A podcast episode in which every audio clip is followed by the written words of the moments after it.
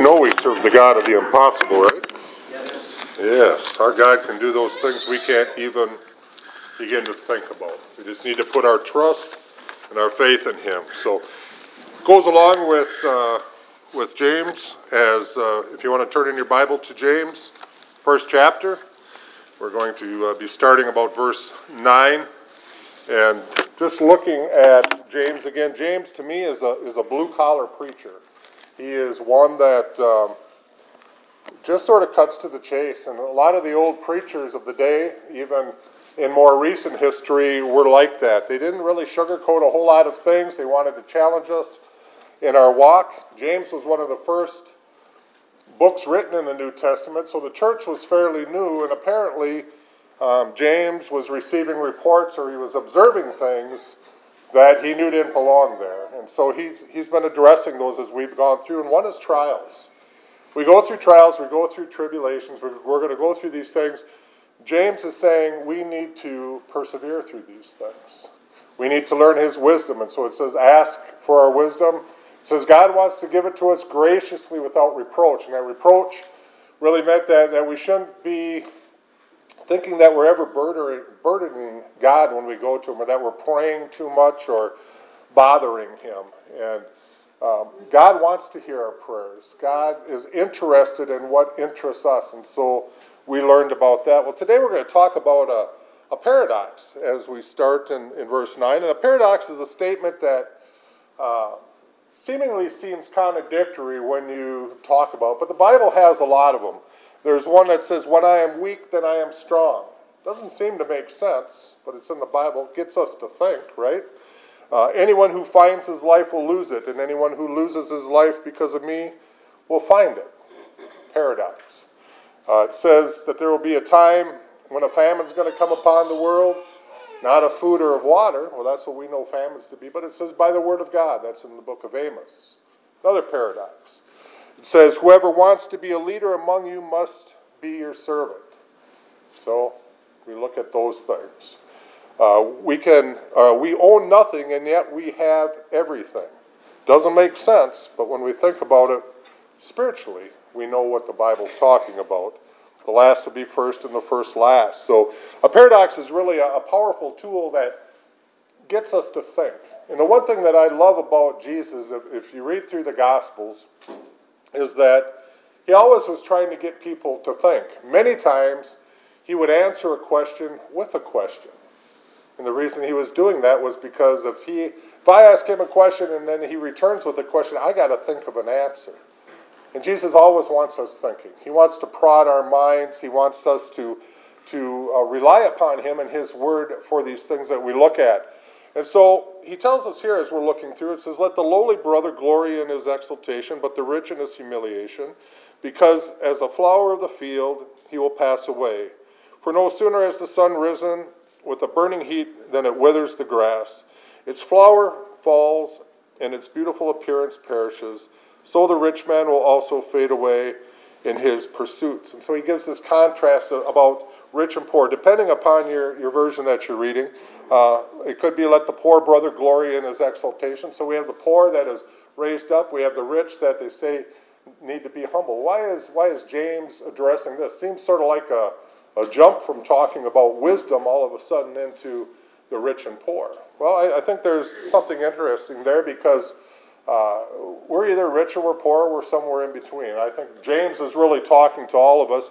But the poor are going to be challenged to endure temptations because of their lack, because of the things maybe that, that they don't have, because they have very little. Uh, the rich, on the other hand, are going to be challenged with temptations that money can't fix. So a lot of times, if you have a lot, we depend upon our bank account or our money. We can fix this, we can use that. Uh, the society we live in likes to use money um, to gain power and position and, and different things uh, along those lines. Uh, the poor, on the other hand, sometimes can doubt because they don't have the resources. Where is God? How come I'm suffering? How come I'm going through these things? But everyone if you are either without or if you have abundance, is going to go through trials. That's what James is talking about. Now, apparently, in the churches, there was some some class issues, and James is going to deal with that as we go through the scriptures. I think Uh, in the book of James, he probably brings it up, I think, about five times as, as we go through that. So there was that issue. And you know, today there is still that issue. We tend to cater to those that have because we think that we can gain a benefit from those. Sometimes those that, that don't have much, we say, well, they don't have a whole lot to offer uh, the body. But Jesus says, hey, you know what? We're all part of the body of Christ. We all have gifts. He's got a calling on each of us, as we're going to talk about today. You know, there's a wise prayer in Proverbs 30 that says this Give me neither poverty nor riches. Give me just enough to satisfy my needs. For if I grow rich, I may deny you and say, Who is the Lord? And if I am too poor, I may steal and thus insult God's holy name.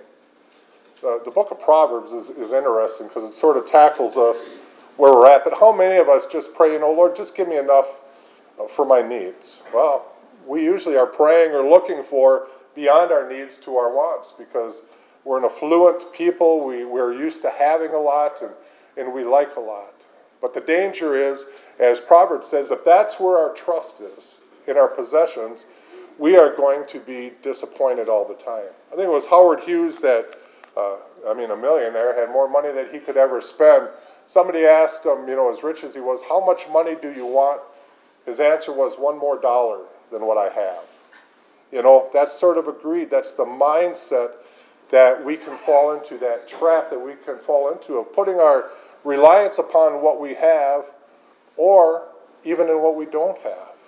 So sometimes when we're without, we can, we can question God God, where are you? And we're not trusting God to take care of our situations, and so we take things into our own hands. So the, the, the temptation for the rich, of course, is to rely on their money. And for the poor, it might be just to doubt God, that God even cares or is around and, and listening to us. And does he really care about the things that I'm going through? But either way, no matter where we're at, the temptation of Satan is this is that we he always wants us to act independently of God. And so the question today as we're going through this is is your reliance, is your dependence fully upon Christ? Not just for salvation, but even for our day to day needs in our life. You know, does He provide us with the blessings that we need each and every day? What happens when we go through some struggles in our life? Is He there? Does He care? Will He provide? So in the book of Proverbs, it says, you know, if, if I have more money than what I need, you know, I may deny God. Say, well, God's not handling it. I can fix this myself. And, and then use our resources to do that, taking God out of the equation. Then he says in the Proverbs again, if I'm, if I'm too poor and block God out, then I think I got to steal or I got to manipulate a system or something like that to obtain the things that I need. And so, are you acting independently of God or is your trust on God and in God for all the things that we have? You know, a lot of people, when they do devotions, they'll read uh, Daily Bread or Days of Praise and all those things. Those, those are always nice. I mean, they're, they're sort of inspirational, they're upbeat, uh, they're, they're good reads. Um, I, I, get into some devotionals that um, sometimes challenge challenge me on a level. And I had one this last week. I just want to share a little bit of it as we go through this. It says at age 32, Elizabeth faced a life crisis of personal conscience. She did not want to be married anymore to her husband or to have his children. Locking herself in the bathroom of her upscale home, she began to pray over and over Lord, I don't want to be married anymore. I don't want to be married anymore. I don't want to live in this big house. I don't want to have this baby. A voice of her own answered that and told her to go back to bed. Thus begins her own self focused spiritual journey. She goes through a divorce, moves in with her lover, and begins a self uh, ingratiating spiritual quest. Her final theological epiphany ends the way it began. From hearing her own voice speaking to her, she concludes that her highest religious dogma in theology is to honor the divinity that re- resides within me and to worship at the feet of the God within. A self indulgent spiritual journey wrapped in cultural or personal selfishness. So, those are my devotions. Aren't those upbeat? they get you thinking, anyways. But it challenges me to think about those things and to look at our society, to look at the church, not just this church, but what we call God's church. Are we on that? Are we on a self indulgent spiritual journey? Are we listening just to the voice inside of our head of my wants and, and, and my desires and my needs? Or are we truly listening to God? And it says that it's wrapped in a cultural or personal selfishness. See, we can try to use God many times for our, for our own gains, for the own things that we want. There are even those that in sinful situations are trying to accredit God because maybe somehow in this world they are, are being blessed financially or with provisions. Well, God's taking care of me. Surely that sin doesn't bother him that much.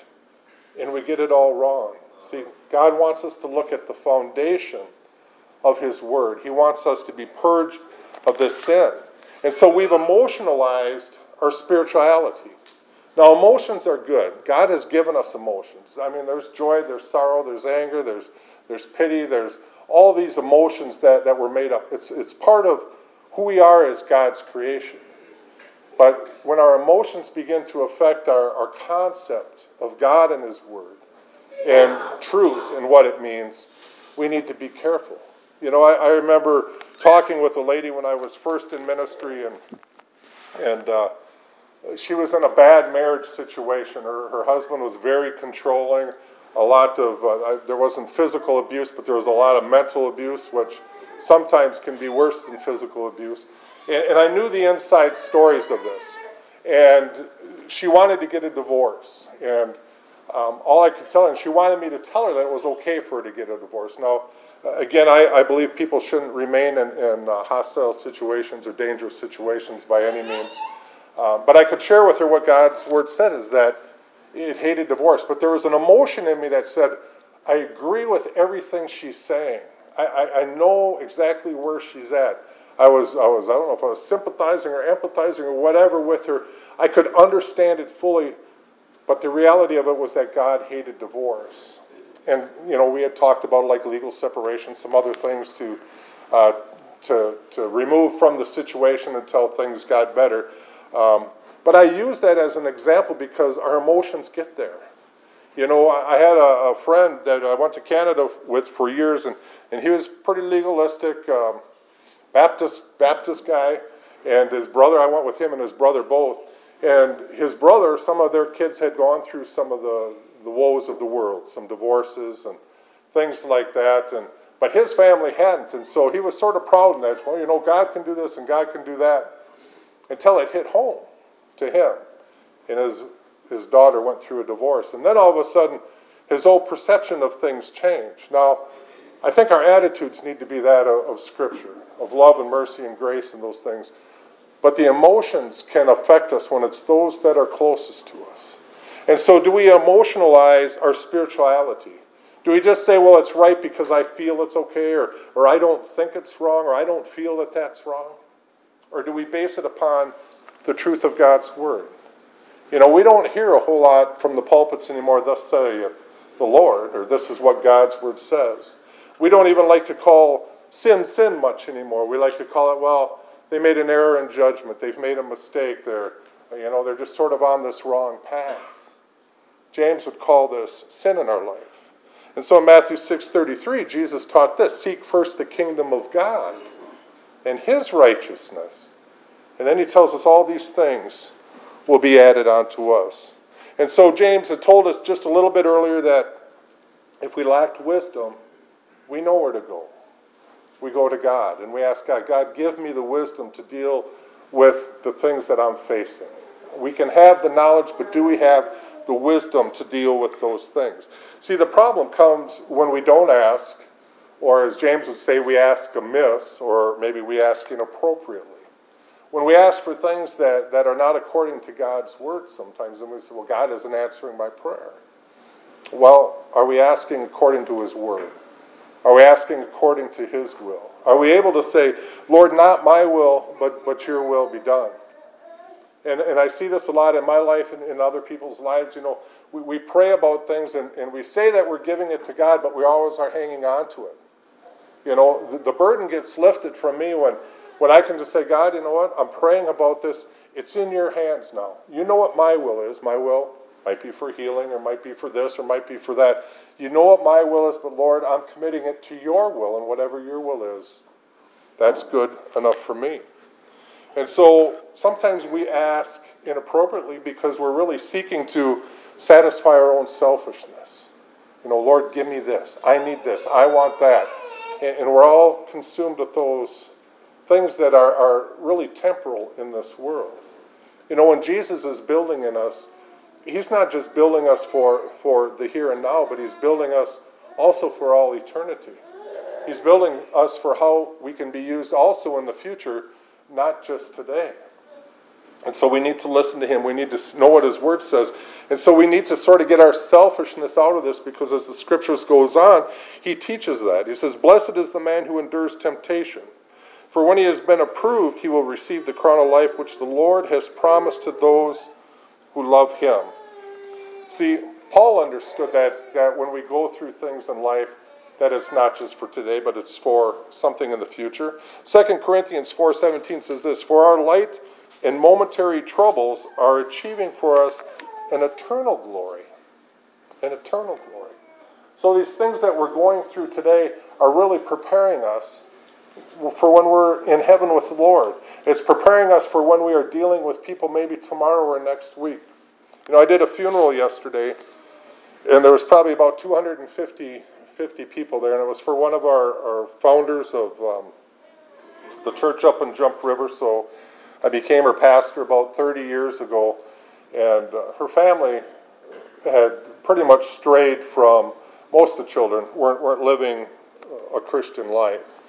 Um, but she never gave up. She always continued to pray. She was 91 years old, and she was always building for the future. She was always looking to say, you know, uh, I'm not going to give up. We need to love. We need to uh, continually interject the truth into people. And she was always one for speaking the truth. And so Paul said he's achieving for us an eternal glory that far outweighs them all. God is at work in us to use us. And I say this about, about uh, her name was Louise, was she lost two kids. When we first got married, um, we knew we knew her children, and of course they weren't living for the Lord. We weren't either at the time. And uh, two of her two of her kids got killed out in Colorado in a car accident. And that's a terrible thing for a parent to have to go through. Well, just fast forward about 20 years later, well, now we're the pastor, and we're the pastor of her church. And we have another member in our church that had a car accident. They lost a little boy named Caleb, little little child. Um, and so we were up trying to minister to the family, you know, however you can. What do you say in those situations? But we were there trying to give comfort. And I really was like, what words do you say? And all of a sudden the doorbell rings and, and in comes Louise. She didn't need to say a word. Those two, her and Melissa, they just grabbed and hugged and cried. And it was like, you know, the Lord maybe used that terrible thing for something in the future. See, when we're going through trials and tribulations, God can be using us and preparing us for something in the future. So, as you look at rich and poor, as, as James is here, there are going to be those that probably insist that um, God wants you to be rich. And, and, you know, I'm not into the prosperity gospel. As a matter of fact, I don't think God cares if you're rich or poor. What God cares is if you're His. And are you His? That's His main thing. But He gives us the promise that He will take care of our needs. He knows our needs before we ever ask. And it says this Blessed is the man who perseveres under trials, because when he has stood the test, he will receive the crown of life that God has promised to those that love him. See, God is preparing us for this crown of life, to those who love him. And again, Jesus says many times, If you love me, do what I command. Or why do you call me Lord, Lord, and do not the things that I say? See, so he wants us in our relationship. We sort of um, uh, segregated out, you know, our profession from our life. James is addressing, he's saying, really in our life, that our, our testimony, that the things we profess should match our life. Now, I say that understanding this we all fall short of the glory of God. There's none of us righteous in our own ways, not one of us. We're all sinners, and if you're uh, in a relationship with Christ, you're a sinner saved by grace. We understand that. I battle with sin in my life. We're all going to battle with sin in our life. But God has a plan for us. And my testimony needs to match my profession. Because, I mean, that's where the world says hypocrites. Those Christians are hypocrites because we tell them how, sh- how they should live. You know, it's sort of like the parent that says, do as I tell you, not as I do, right?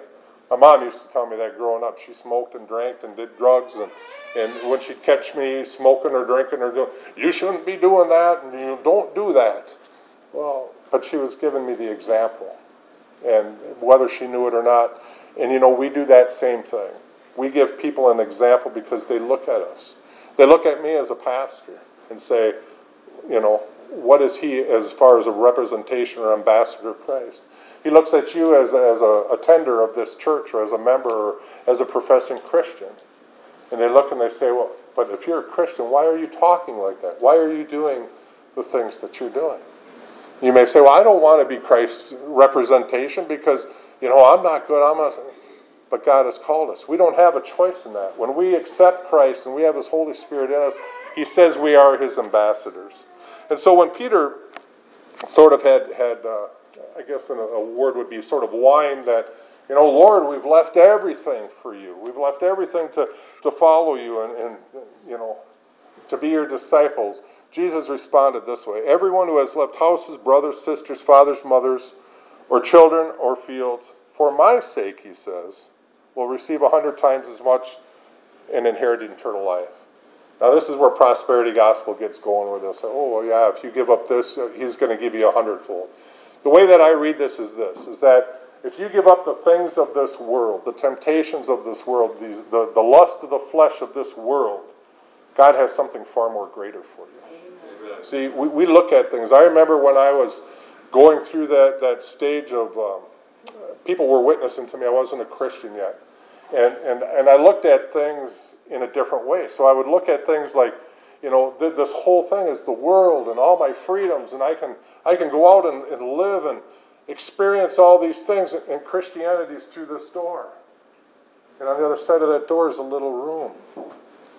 And, and I don't, you know, pretty soon I'll go there, but right now I want all this. But what I found out was this world I was living in, that all this, that when I opened the door, it was like opening the front door. Now here's all of the earth. Here's all of, of creation that's before me. When I went through that door, I couldn't believe it. I couldn't believe like the freedom that I had, the, the burdens that were lifted, the opportunities that were there, the blessings that, that I found in friendships and relationships, how my marriage was enriched, how my friendships were enriched, how life itself had, had meaning to me. And so we need to look at that. When we give those things up for His name's sake, He's going to bless us far more than that we can ever imagine. Right. You put Christ in the middle of your marriage, your marriage will never be better. It will never be stronger. You'll never be closer than when Christ is in there. Same with your children. Same with your church family. Same with your friendships and your relationships. It's never going to be better than when He is there. And then He says that He has given us those things. And then it says, and inherit eternal life. So when we give up those things for Him, it's not just the blessings that we're going to receive, and these blessings are, are not necessarily monetary or, or, or tangible, but they're spiritual blessings. But then we get eternal life on top of that. So we live in a world basically, or in a society right now, where most of us have probably never really experienced true poverty or, or true without. I mean, I can look back in our marriage and say when we first got married, I mean, we ate a lot of deer and we ate a lot of potatoes because deer were free in the field pretty much year round if we wanted them. And the garden. That, well, that was just the day. We used to do that. And I could say, oh, you know, we were so poor. I, I don't think I ever missed a meal. I, I never went a night where I was uh, homeless, at least since I've been married, um, you know, without a roof over my head. We've always had heat in our house. God has always taken care of us, even before we were Christians. I've never really been without, but I think when James was talking to people, I think he was dealing with some true poverty back then. I mean, now we have all these social programs that tend to pick up all the, the strays and the, the phrase and stuff like that, but back then it wasn't necessarily that way. And so we haven't really struggled with that thing. So it's sort of foreign to us. So in our lives, we sort of become a society that has become enamored with ourselves. So I said that, uh, you know, a few weeks ago, that if you look at most people's cell phones, they probably have 100 pictures of themselves with, with everybody. You know, here's me and Jean, and here, here's me and my wife, and here's me, just me. I'm just out there. You know, we become enamored with ourselves. We look at everything from the aspect of what do I benefit from this? What am I getting out of this? And I often wonder, what would Jesus think when Jesus said that? If he would have just said, you know, what am I getting out of this deal? I mean, I'm coming down to earth. I'm going to walk amongst these people. They're going to reject me. They're going to spit upon me. Eventually, they're going to whip me and scourge me and nail me to a cross and watch me die and then mock me while I'm on that cross. What am I going to get out of this? See, he had that self giving. Did it for us because he knew that he was going to be the way, the truth, and that no one was going to come to the Father except by him. Really, Christ didn't get anything out of it except for providing us a way. But we need that mind of Christ too that says, you know, not just so much what can I get out of it, but am I living for Christ? Am I living for God? Am I raising my family in a, in a godly environment? Is, is God's word the, the center focus of, of all that I do? And we need that in our life because we need to get away with being enamored with ourselves and how good we look or where we are in the social status and you know how important are we and, and all these things. We need to learn to, to humble ourselves. Paul said this that should really sort of snap us back to reality. In Ephesians 4, it says, As a prisoner of the Lord, I urge you to live a life worthy. He didn't say profess a life worthy. He says, I urge you to live a life worthy of the calling you have received. So when we come into a relationship with Christ, it tells me right away that I have a calling on my life. God has a purpose for me. And He says, live that life worthy. Not just talk about it, not just proclaim it, but do it. Live that life worthy of the calling you have received. Be completely humble and gentle and patient, bearing with one another in love. Humility. Jesus, it says, humbled himself to the point of death, even death on the cross. Are we humble? Do we always need to be right? Do we need to get the last word? Do we always need every thought in our head expressed? No, we don't. Sometimes we just need to humble ourselves. We need to let God has His way. You know, part of the human um, nature sometimes I often say is fight or flight. So they'll say that's natural instincts. Fight or flight. We're either going to stand and fight or something or we're going to run from it. When Christ entered my life, he, he helped me to discover one other thing waiting. He who waits upon the Lord, it says, will renew his strength. He will rise up on eagle's wing. So sometimes, you know, it's not just this or that, but it's allow God. Allow God to do his work. Allow God time in my situations. You know, I pray, Lord, you know, you know my situation. I need to, to get this taken care of, but I need it now. And if you can't help me, I'm going to take it into my own hands. Do we wait upon the Lord? You know, God understands the consequences, really, of sin in our life. He goes on in 13 No one will say when he is tempted, I am tempted by God, for God cannot be tempted by evil, nor does he himself tempt anyone. But each one is tempted when he is drawn away by his own desires and enticed. Then, when desire has conceived, it gives birth to sin, and when sin is full grown, it brings forth death. Some people say, you know, that the temptation was just too strong, I gave them. You know, back in my day, I, they used to have a show called Laugh-In and Nipsey Russell. You know, the devil made me do it. The Bible tells me that I made me do it. It says very clearly about sin when each one is tempted, when he is drawn away by not the desires of the world, when he's drawn away by his own desires, it says, and enticed. See, we look at things and we desire them. And do we desire them more than godly things? We look at this and say, I can't do without this. God says, stay away from that. Oh, but but it's okay. You know, I, have been blessed in my life. God understands. God does not understand sin in our life.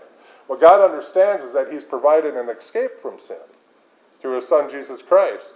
Corinthians even tells us that when we are tempted, he says, there's not a temptation that is uncommon to man, but when we are tempted, He has provided us a way out.